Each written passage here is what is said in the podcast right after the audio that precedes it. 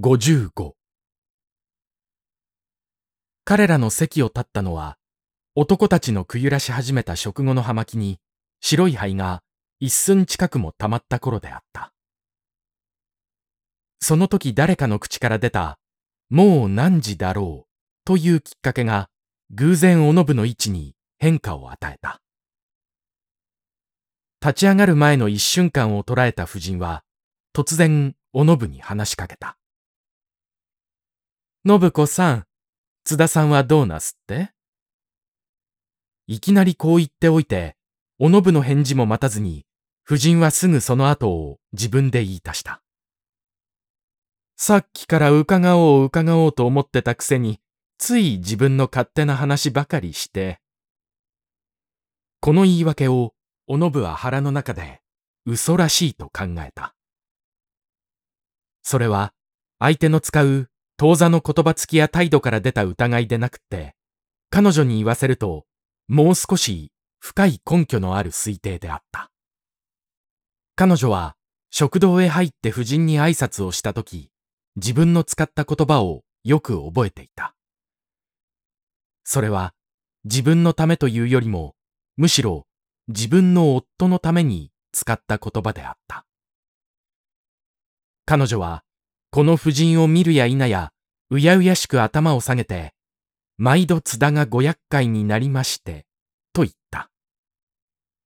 けれども夫人はその時、その津田については、一言も口を聞かなかった。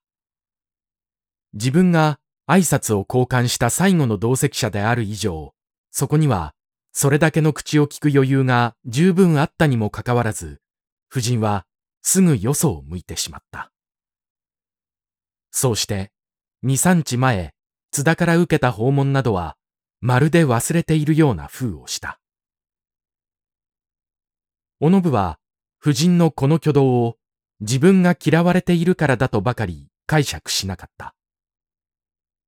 嫌われている上に、まだ何か理由があるに違いないと思った。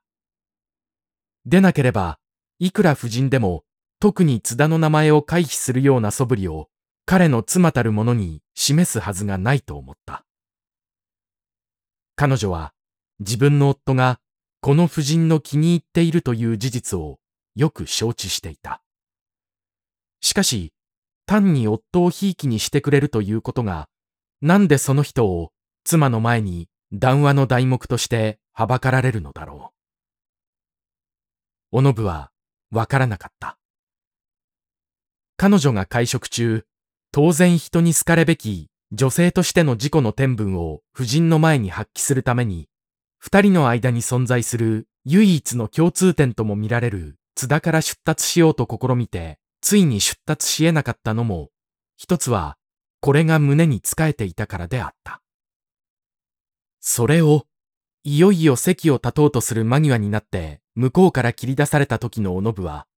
ただ、夫人の言い訳に対してのみ、嘘らしいという疑いを抱くだけでは済まなかった。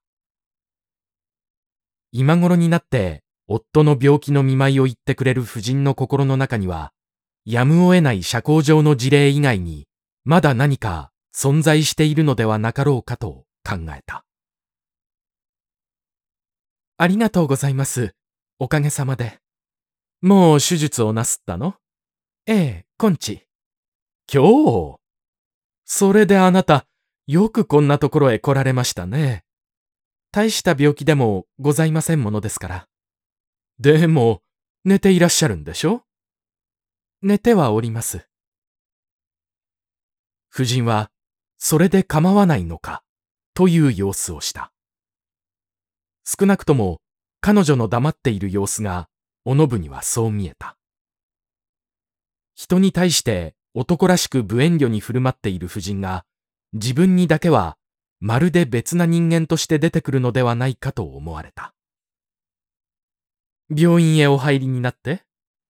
病院と申すほどのところではございませんが、ちょうどお医者様の2階が空いておるので、五六日そこへ置いていただくことにしております。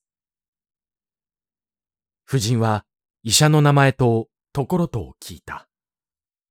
見舞いに行くつもりだとも何とも言わなかったけれども、実はそのためにわざわざ津田の話を持ち出したのじゃなかろうか、という木下おのぶは、初めて夫人の意味が多少自分に飲み込めたような心持ちもした。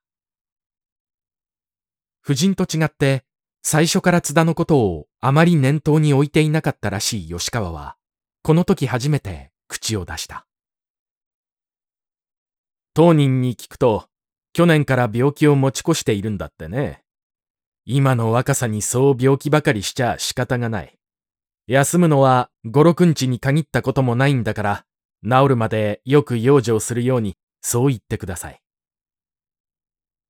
おのぶは礼を言った。